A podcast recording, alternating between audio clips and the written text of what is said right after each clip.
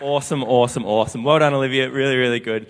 We love your youth. They are absolutely incredible. We have an awesome team of five. Olivia's our coordinator, but we have five young adults who are all part of the team who uh, train, grow with, and teach your youth. And it is incredible. I, I'm lucky enough to be a part of it with Olivia, and it is just so much fun. So, uh, thank you all for today. No, we're not finished. no, this is why we give. The reason why we give is because we are a church family, and, and our family is the youth. Our family is the kids' church, and all together, our church is awesome because we are one body. That is a sentence. Now, awesome. I'll invite the ushers to just come through the uh, aisles now, and thank you very much. But yeah, it was really, really awesome uh, to hear Olivia speak about the youth and, and the information that she shared.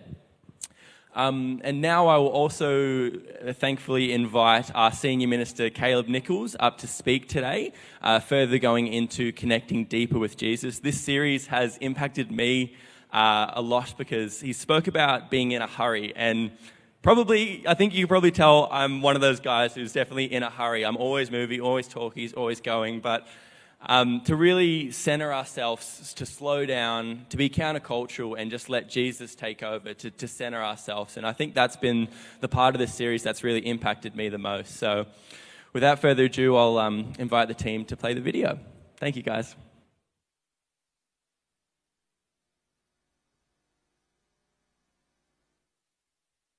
I'm Caleb Nicholes, the leader of this fantastic church. Our mission is simple connect, grow, reach.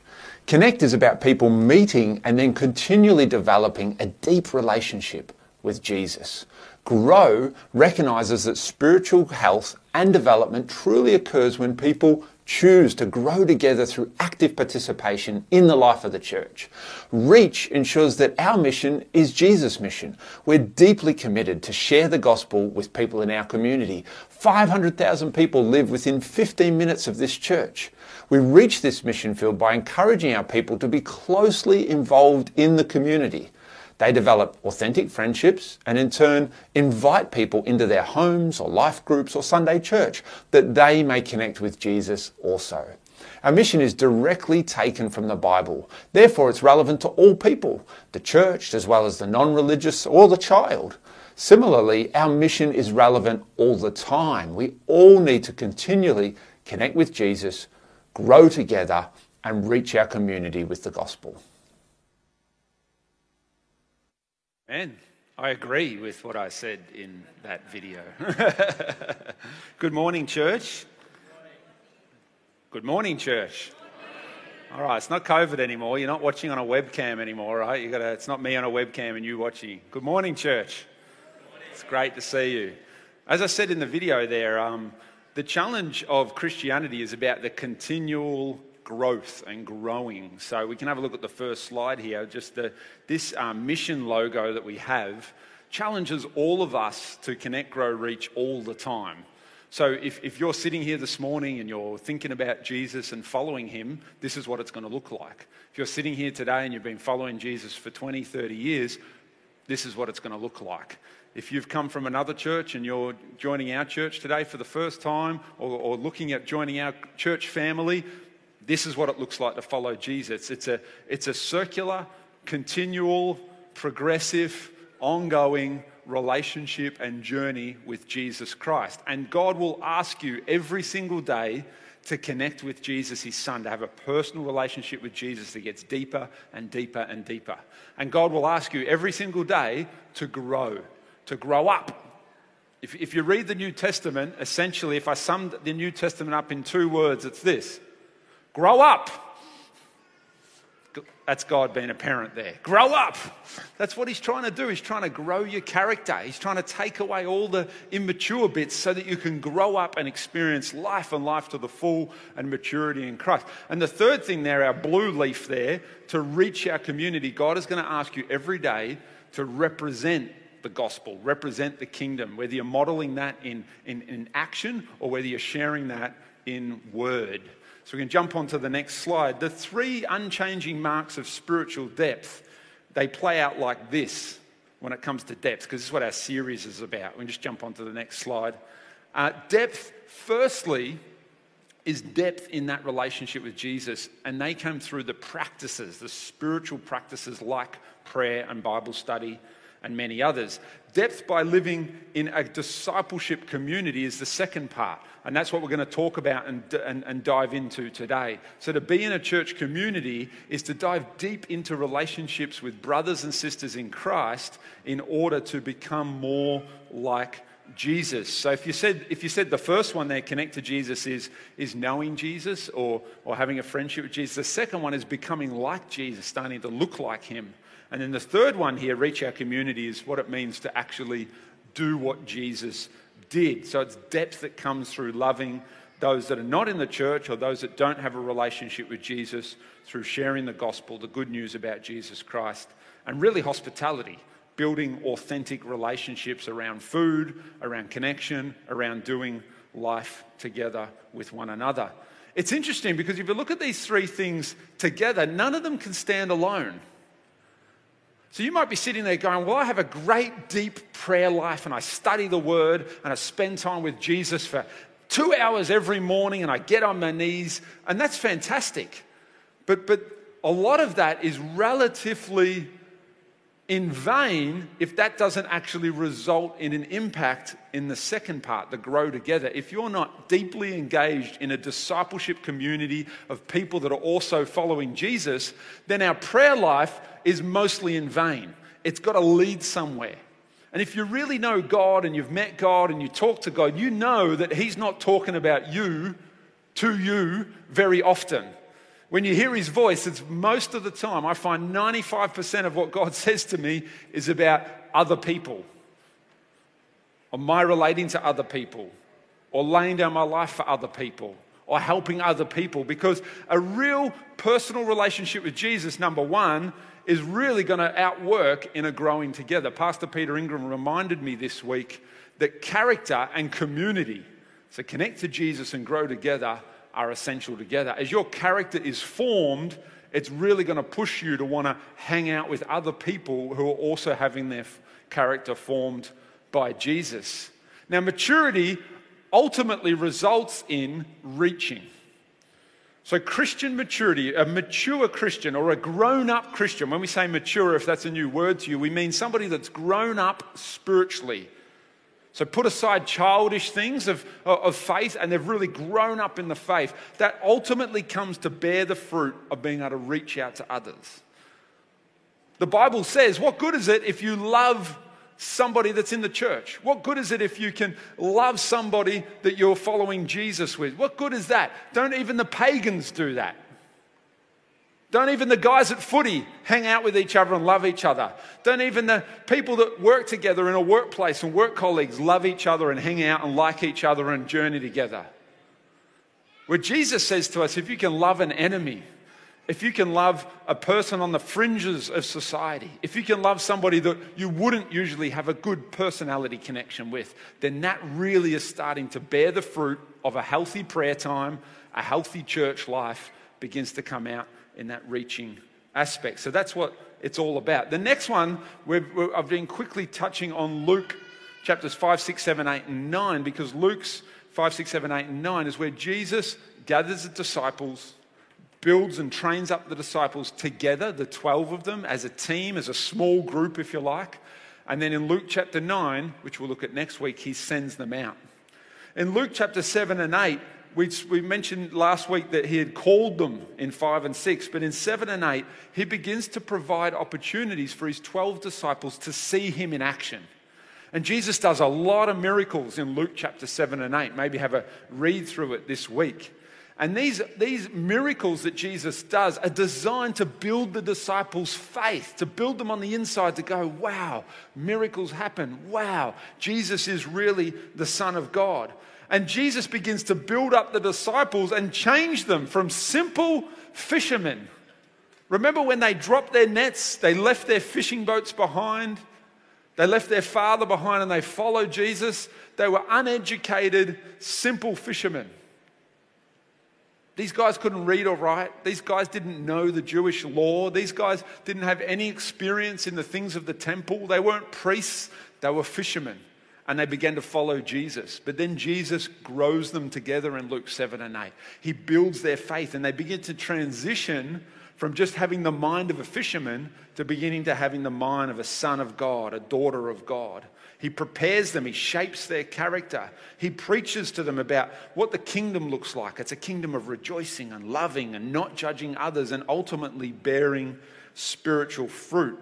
He stands up in the storm. Do you remember that story? They're all in the boat and then a storm comes up. And Jesus stands up in the storm and he calms the waves. And he's just by the power of his word, he speaks to the waves, and all of a sudden the storm is still. So they begin to see that this is the kind of Jesus that they're hanging out with a powerful, powerful Son of God, but also that this is the Jesus that is the model for their life, who they will become, who they can become, what God is forming them into. Today we're going to look at this second part here in the middle, the green, the grow together. What does it mean to grow together? Why is this important to us as a church? Why is this important to anybody who considers themselves to be a follower of Jesus Christ?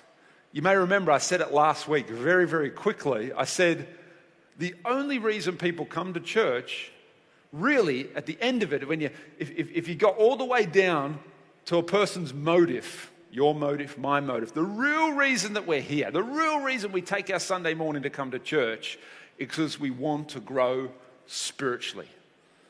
We want to find God. We want to touch God.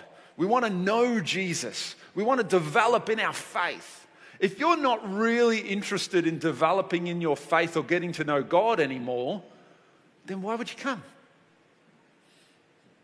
And people don't tend to come who don't really want to find more of God. I know lots of great people who love God and have been in church for a long time, but they don't really do church anymore or community anymore or growing together anymore because they don't really want to grow anymore. They're happy with their life. They're happy with their faith. They're happy with their Christian wife and their Christian kids and their Christian car and their Christian school and their, all their other Christian stuff. And but that's cool.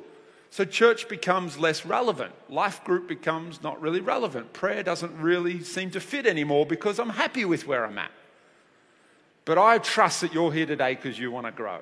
I've come to church for the whole 39 years of my life because there's been something in me that's always wanted more of God. But growing can't be separated from together.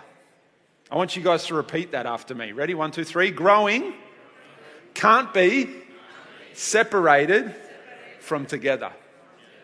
The two go together. Isn't this the brilliance of God? That God didn't allow us to have a faith, a Christian faith, that we could do on our own. We could grow with God, just me and Him. He said, No, no, no, no, no. I'm going to make it, not going to make it that easy. You can't just be the pious, spiritual, prayerful, meditative Christian that just rejects everyone else. No, no, no, no, no, no.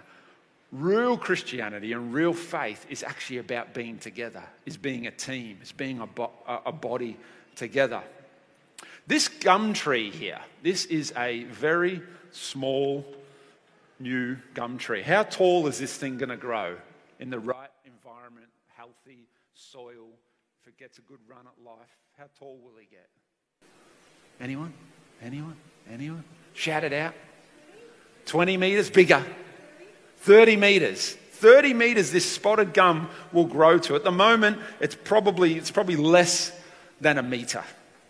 Have you ever seen a whole bunch of gum trees in a forest together? I've actually got a photo for you, and they're all tall and they're all straight and they've all grown up to the sky. There's a good image from, for, for you. Isn't it incredible how straight they are, how tall they are, how strong they are? This little guy here, let, let's say that this is you and me for a moment. This is you, and this is your spiritual walk with God. This is you and you growing in your faith, in your character, in your heart. God's desire is that you end up like that.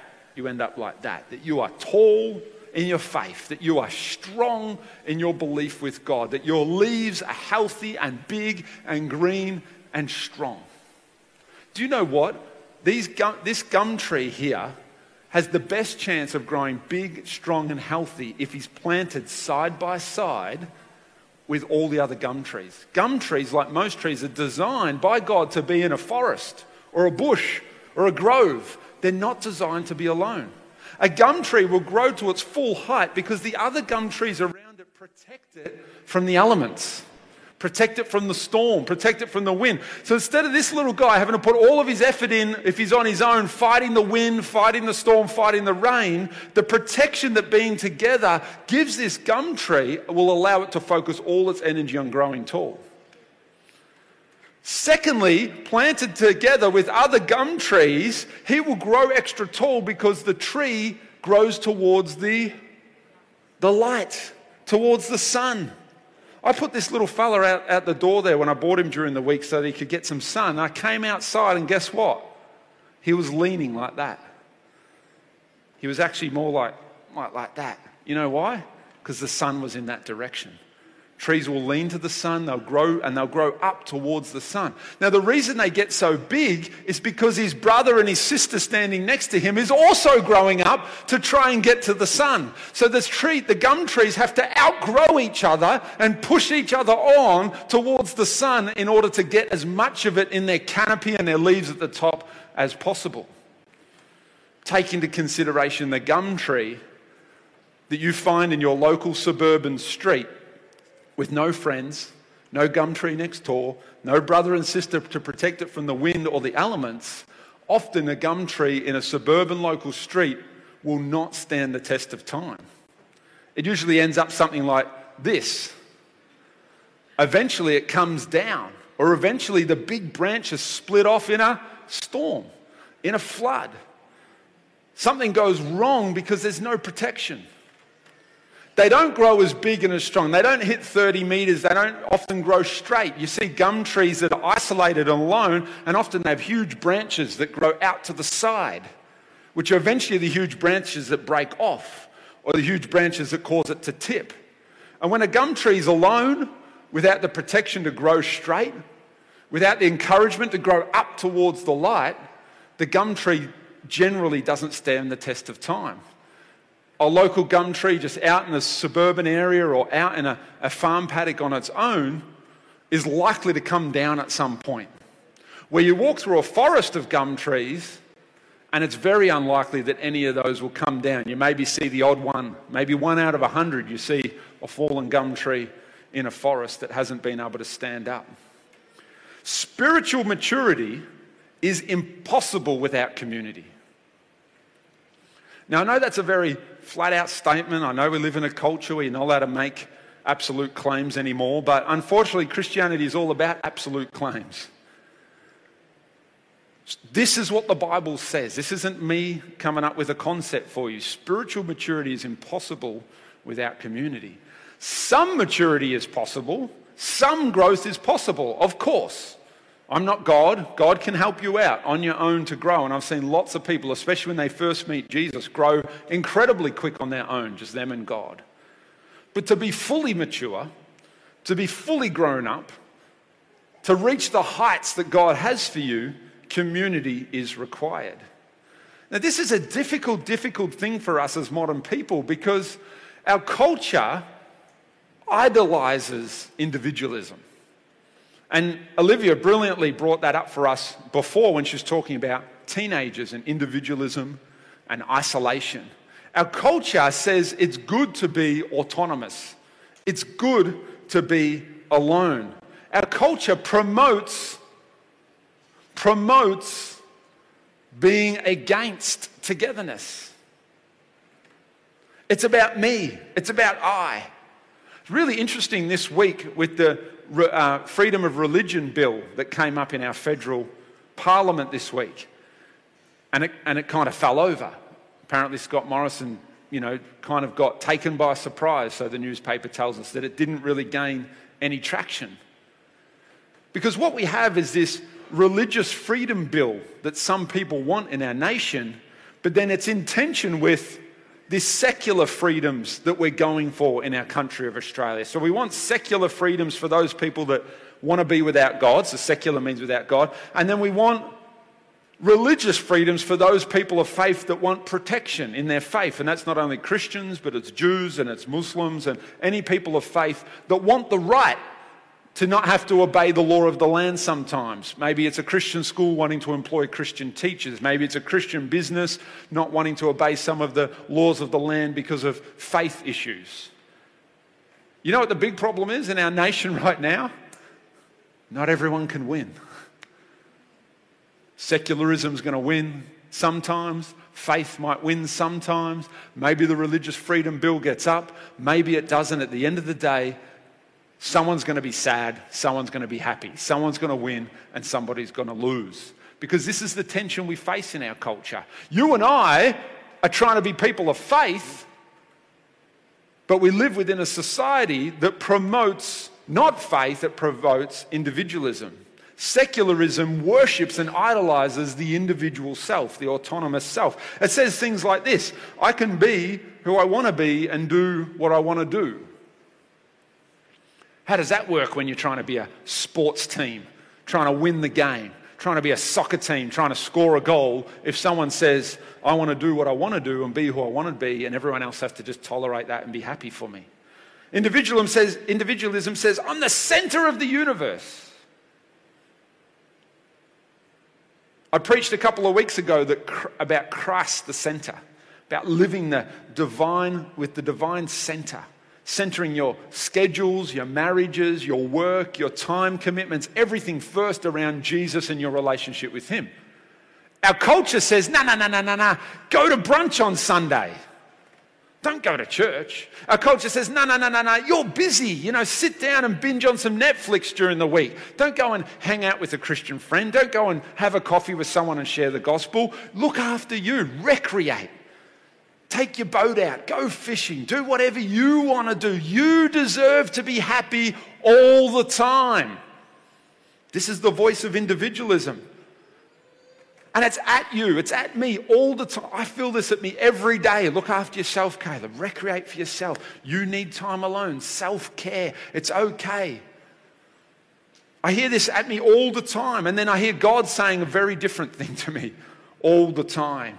Olivia mentioned this before as well about the rise of technology and the fact that we have this culture now that's about being alone together. It's this false community that we have, being alone together. And this being alone together is the curse of technology. We're more connected through social media than ever before. I mean, we all know our school friends that we haven't talked to 20 years for, but we all know what's going on in their life. I bumped into an old school friend from 25 years ago that Zoe and I know this week. I didn't even know I had her as a friend on Facebook. And she's like, wow, how are you going? You got four kids? How's your church going? And it's like, it's so weird because they know all this stuff about my life where they actually know nothing about me. We're connected, but we're alone. We know about each other, but we're totally separated. What social media does is it gives us this false sense of depth in relationships where actually it's breeding pure shallowness in our relationships. You will only have three to five really close friends. Choose them carefully. You'll be lucky to have another 10 to 12 close ish people that you're kind of doing life along with. Outside of that, everyone else will really be an acquaintance. If you want to be a deep person, Pray about it. Think about who are those three or four on my inner circle? Who are those maybe 10 that I'm doing life with and growing with God with? Choose them carefully because the individualism tells us we can have 100 friends and they can all like me and they can all like my posts on Facebook and I'm, I'm, I'm, I'm, I'm, they're happy for me and I'm happy for them. And we have this false sense of community when we actually have no community at all. Individualism actually does great damage to a local church. Because church and following Jesus is about growing together, not about growing alone. God's church here that we're in this morning, this is the house of God.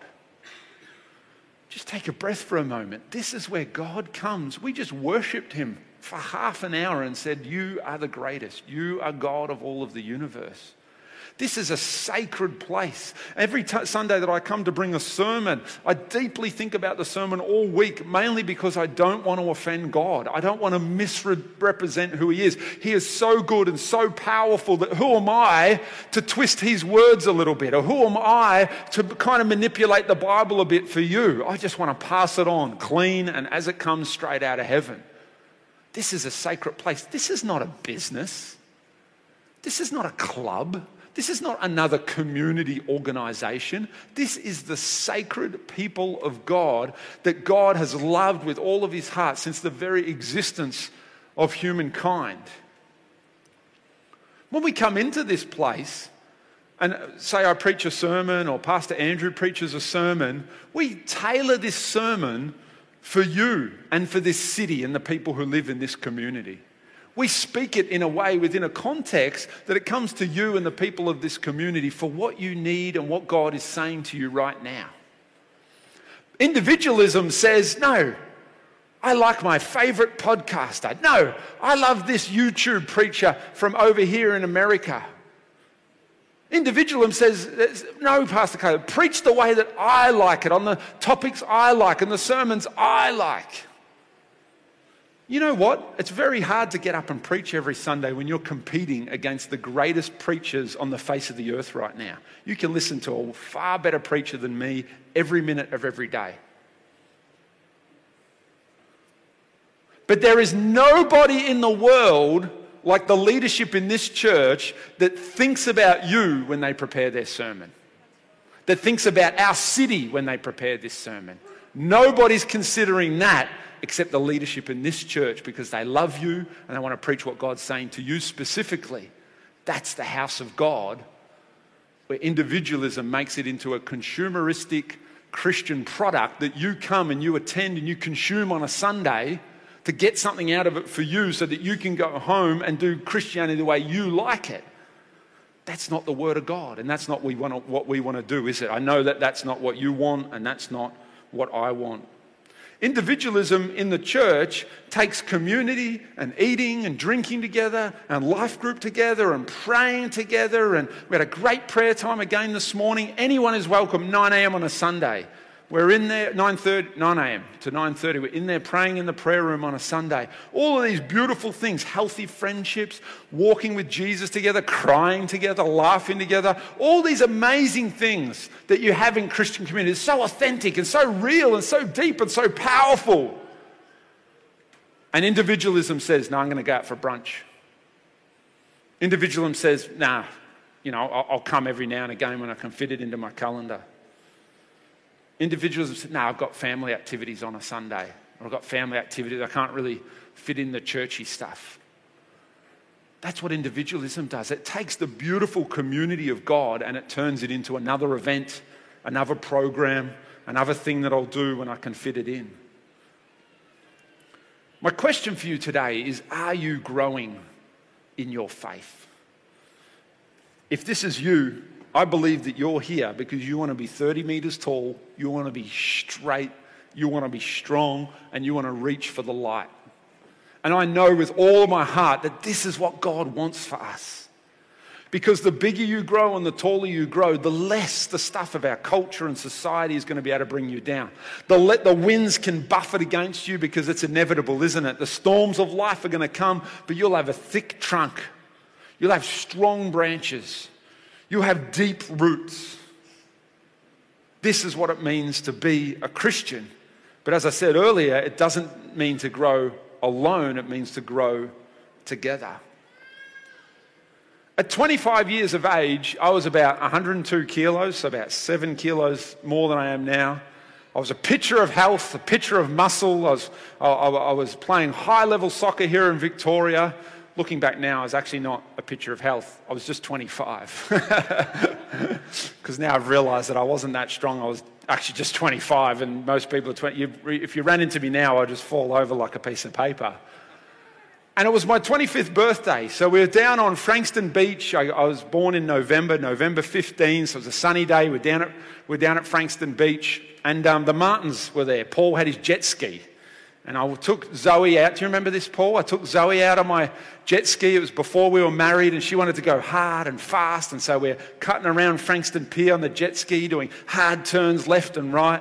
And we took one turn too hard, and I went flying off the jet ski. I went like a pebble being thrown across a river. I just skimmed across the surface of the water for about 50 meters. I blacked out for a few seconds because I hit my head, and I woke up in a bit of a daze. Some guys had seen me come off and they came up in their jet ski, on their jet ski and said, You all right, mate? You're alive? And I was 25, so I just shook it off and got back on the jet ski.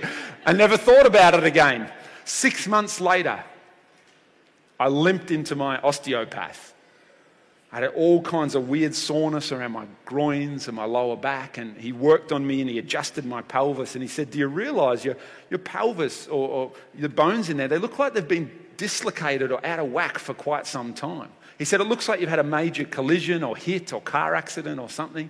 I couldn't remember. I'm racking my brains. I go home, I'm like, Nothing's happened to me. I'm 25. I run through brick walls every day. And then I remembered the jet ski. And from that one little jet ski accident, I'd begun to break down. And what had happened is I began to get um, tendonitis and inflammation all around my pelvis, specifically osteitis pubis, you've got a little bit of like rubbery, uh, uh, little rubbery kind of meniscus type thing that sits between your pelvis here. And that had all got inflamed. Within a few months, I couldn't run. I was 26, 27 now. I literally couldn't run. I couldn't do one sit up. I couldn't lay on the ground and do, uh, do one sit up. I was completely deteriorated and broken down. Who would have thought one little part of my body here could get inflamed and have chronic issues and take me out? I couldn't play sport, I couldn't run, I couldn't do a sit up. It resulted in me having surgery, groin surgery on both sides when I was 27 years old, a month after I'd got married. Zoe and I had got married, I had surgery, and then she nursed me back to health.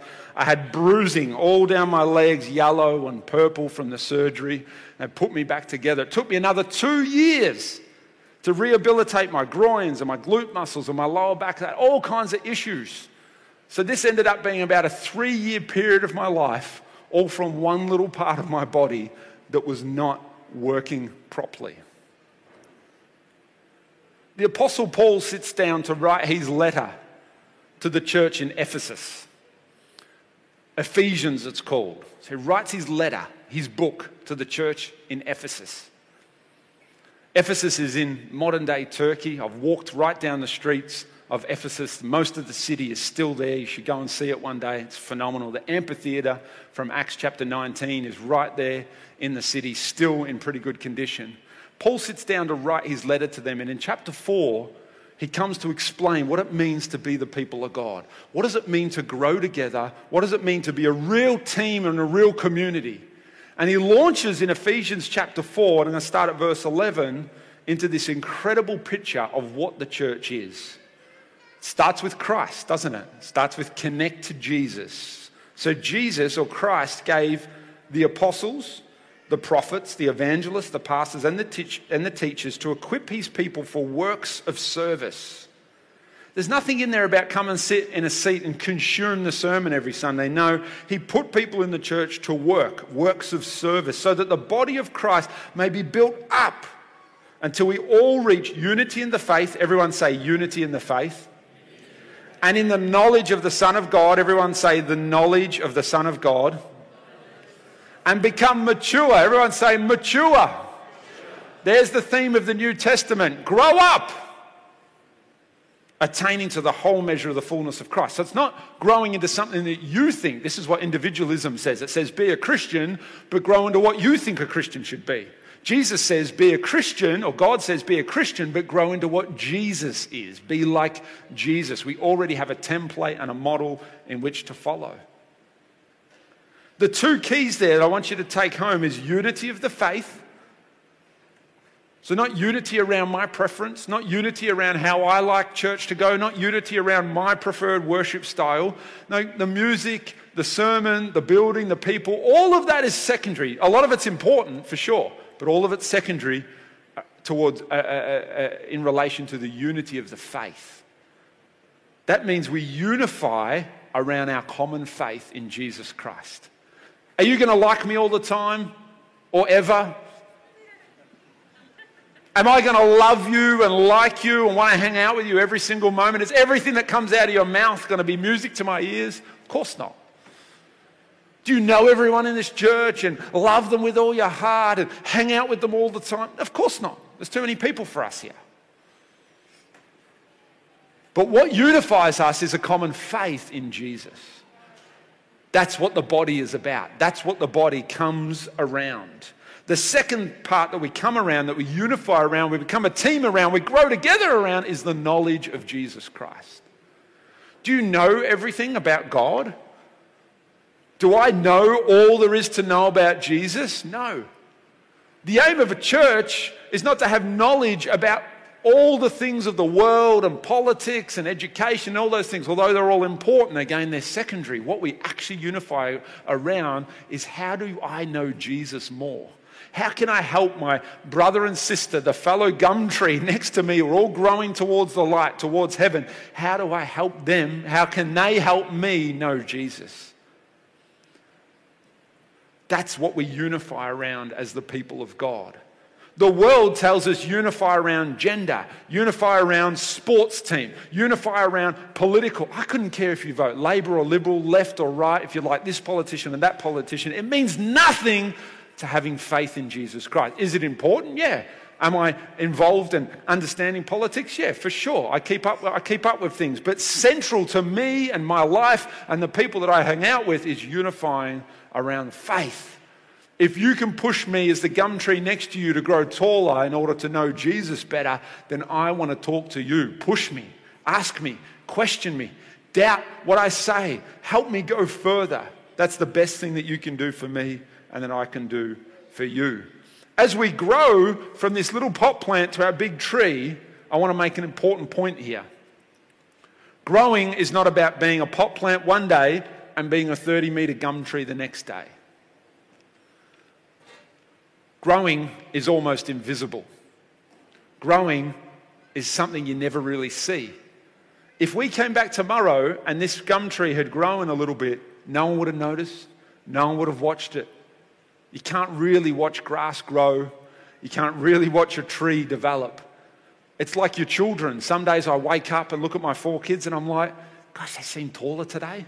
But I did see them like 10 hours ago, but they just seem bigger. That's spiritual growth. It is a total life from hell that you should look at the gum tree next to you and say, I should be like them. I should pray like them. I should worship like them. I, I, if you feel condemned and guilty if you ever hear my sermon, then you're not hearing the voice of God because I'm not here to condemn you or to shame you. I'm here to encourage you. This is not what I'm saying. If you're in a life group sitting with people growing together, the only thing that you want to hear is to take the next step, to grow the next level. Spiritual growth is about where you're at and then moving one step forward. It's not about where I'm at or Pastor Phil's at or anyone else is at. It's about where you're at and what is God saying to you? What is the next step in your growth going forward? Interestingly, as the Apostle Paul's saying, this is what the church is about and being a body together. Don't be a broken body like Caleb at 25 or I couldn't even run. Be a body together.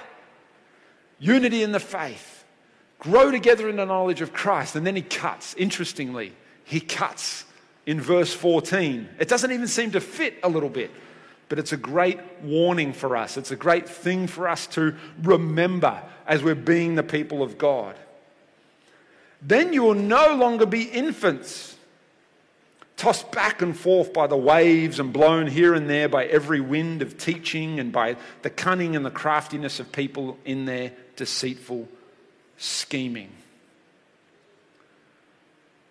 the body being together, growing together, protects you and I from immaturity.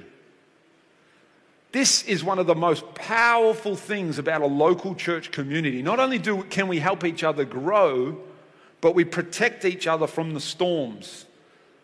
When storms come, we're going to either grow beyond the storm or we're going to give in to immaturity. We're going to give in to gossip. We're going to give in to grumbling. People that want to grow tall don't grumble. They watch their words. They don't criticize the people of God. They don't criticize the leadership. They don't criticize God and the Bible. Why? Because they're more focused on growing and less focused on judging. Immaturity judges, immaturity uh, gives in to cunning and people, their craftiness. I just want to encourage you there's everyone has a vortex out there that is trying to suck you into something. Now, the vortex for you might be different for me, might be different for you. But there's something out there, even good things, like earning a good wage, or being politically up to speed with things, or, or, loving our children and giving them everything that we've got. Even good things can be a vortex that sucks you into the craftiness of men, the cunning of de- deceitful scheming, the enemy who's trying to distract you from being part of the team. And what happens when we get sucked into a vortex that takes us away from the unity of faith is we begin to break down and deteriorate. We become vulnerable to the branch that gets fallen off. We become vulnerable to the groins that fell apart for me and the piece of the body that's not working anymore, and then everything is not working. Paul finishes in verse 15 saying, Instead, instead of the immaturity, instead of the arguing and the grumbling, so easy to argue at church, so easy to grumble at church. Something that always I'm watching my words, I'm being careful of that temptation because it's so easy for me, it's so easy for you just to say, that's crap. That was average. This person over there. Paul says, instead of that stuff, let me give you something better. Speaking the truth in love, we will grow. Everyone say, grow. We will grow to become, in every respect, the mature body of Him who is the head that is Christ. From him, the whole body, joined and held together by every supporting ligament, grows and builds itself up in love as each part does its work.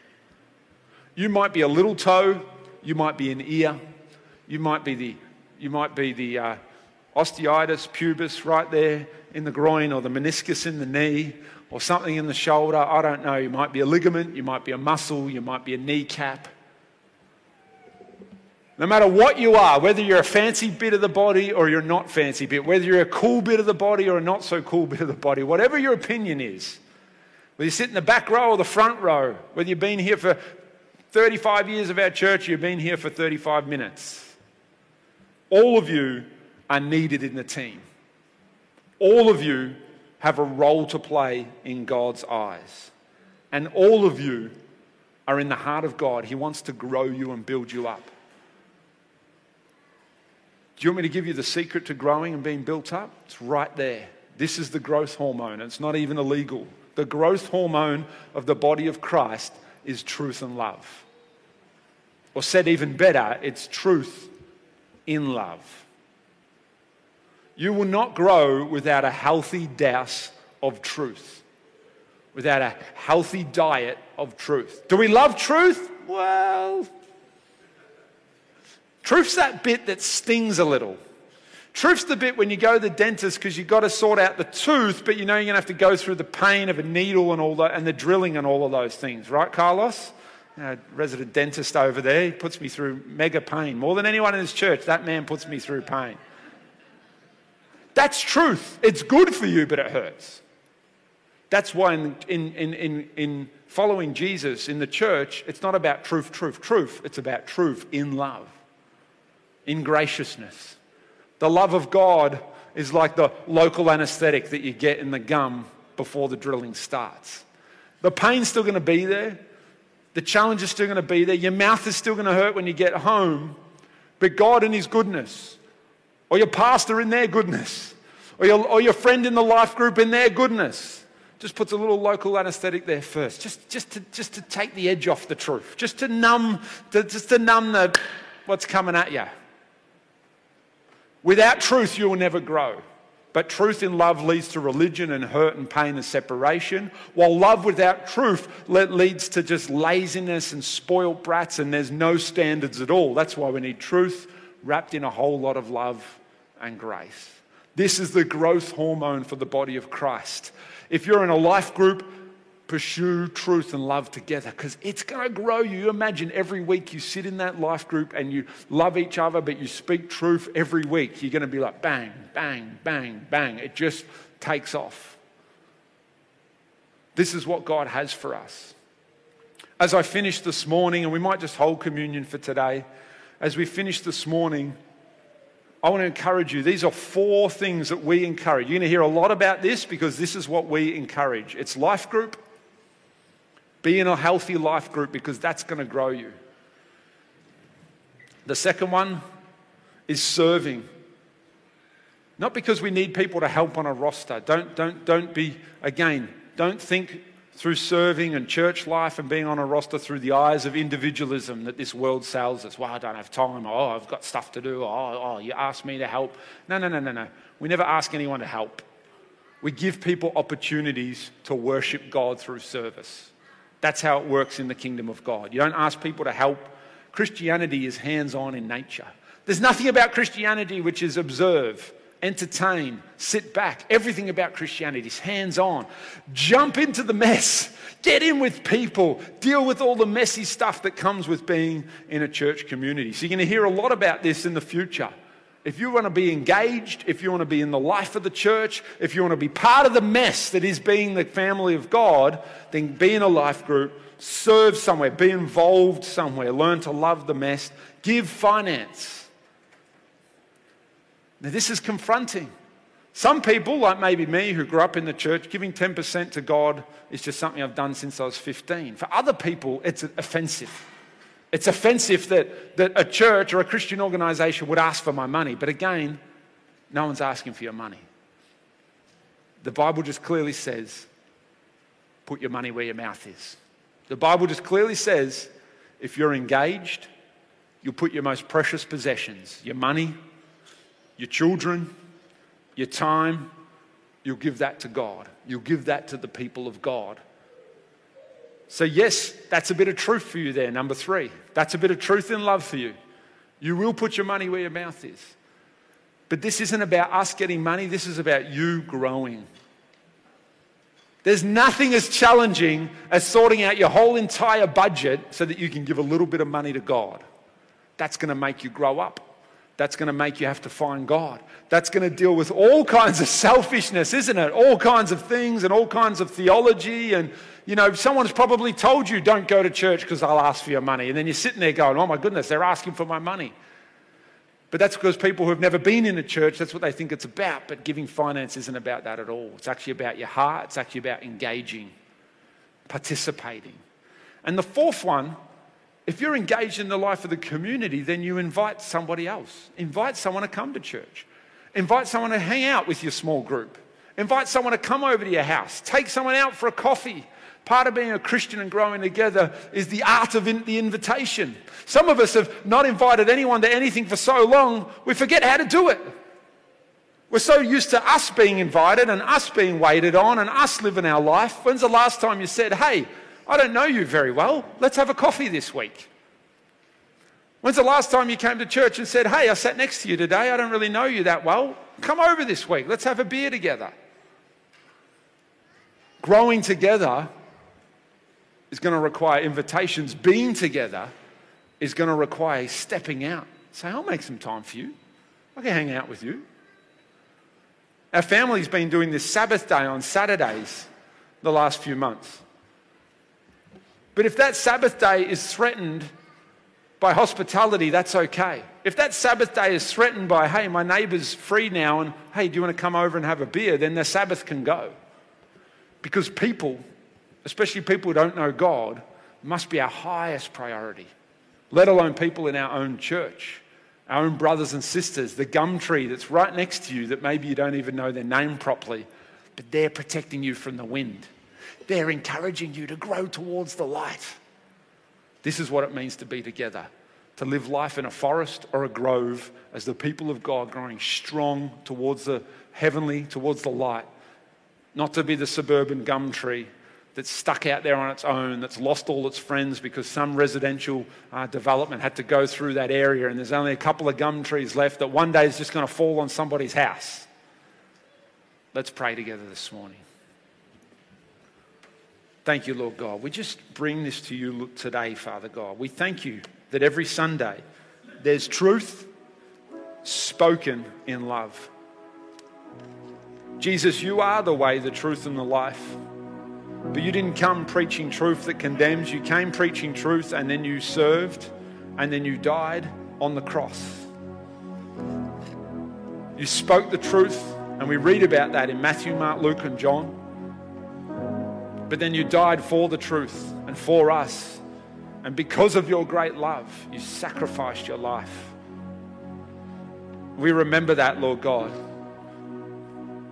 Lord, it's amazing that any of us can sit in a church service. It's amazing that any of us can go to a life group or volunteer our time on a coffee machine or a kids' ministry. It's amazing to me that people come to church on a Sunday and don't enjoy any worship or word, but serve us by looking after our children out the back. That shouts, God is alive. That shouts, Jesus is true. That shouts, the Holy Spirit is among us. Lord God, give us a greater revelation of team and deal with the sin of I, the sin of me.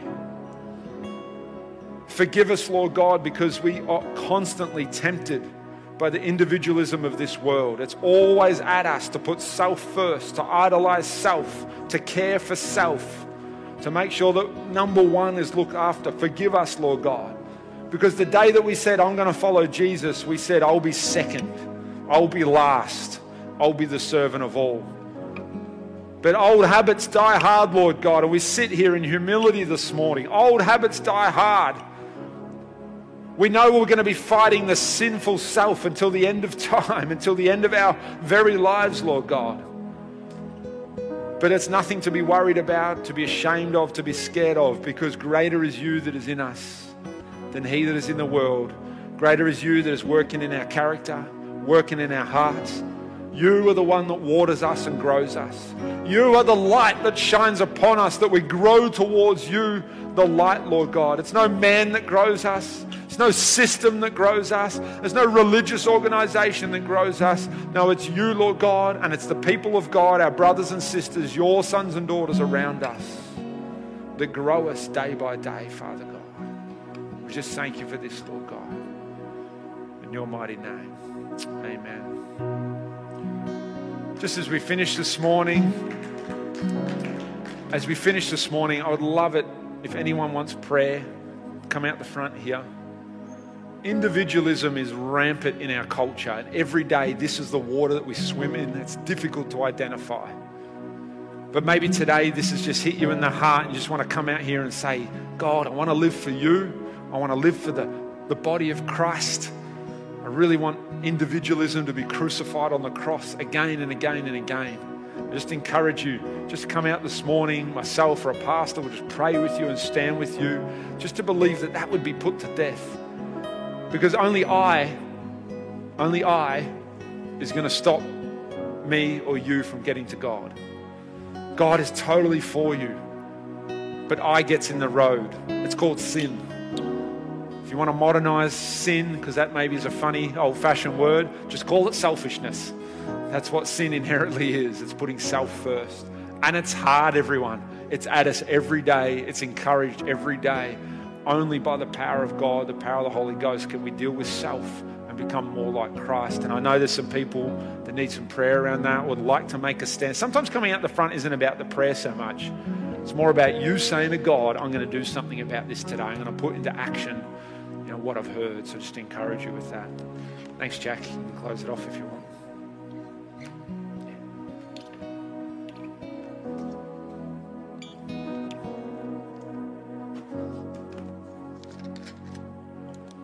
Thank you all, everyone. Uh, that concludes our service today. We, really appreciate you all joining us and being a part of our family and, and coming to church. So feel free to stay as long as you'd like, connect with someone. If you feel like your action point today is to fill out a connect card or talk to someone, I encourage you to do that also.